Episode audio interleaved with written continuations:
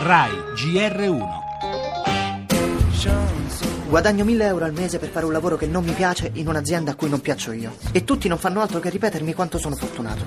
Non so se mi rinnoveranno il contratto, non so dove sarò tra sei mesi, non so quale sarà il mio futuro, non so niente di niente. Il sottoutilizzo delle risorse dei giovani riduce in vari modi la crescita, determina a lungo andare il decadimento del capitale umano, costituisce uno spreco che non possiamo permetterci. Voi siete le migliori menti in circolazione e vivete ai margini della società. Siete due latinisti di fama internazionale, fate i benzinai di notte per un cingalese che vi paga nero. La crisi ha reso più pragmatici i giovani e ha fatti pensare che bisogna comunque darsi da fare, non aspettare grandi cambiamenti dall'alto, ma già iniziare a mettersi in gioco e aumentata sia la disponibilità ad adattarsi, sia la necessità di formare competenze avanzate.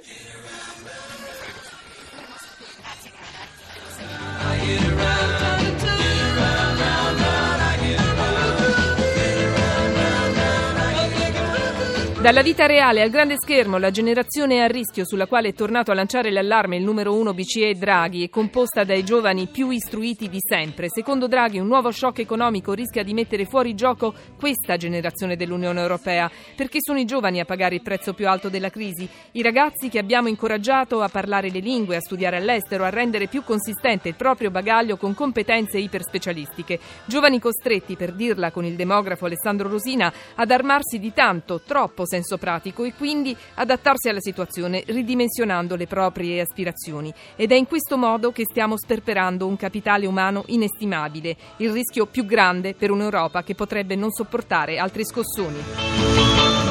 Le altre notizie, inchiesta di potenza del Rio all'attacco, mai ceduto a ricatti, dice il ministro alle infrastrutture. Voglio sapere se ci sono trame contro lo Stato. Interviene anche Renzi. Non siamo il governo delle lobby, dice il Premier. Dal Presidente del Consiglio anche l'annuncio di un progetto del governo sulla banda larga. La copertura totale è prevista per il 2020. Immigrazione, l'Austria teme l'arrivo di 300.000 migranti e chiede la chiusura del Brennero. Omicidio Regeni, summit Italia-Egitto, ancora molte reticenze per la Procura di Roma.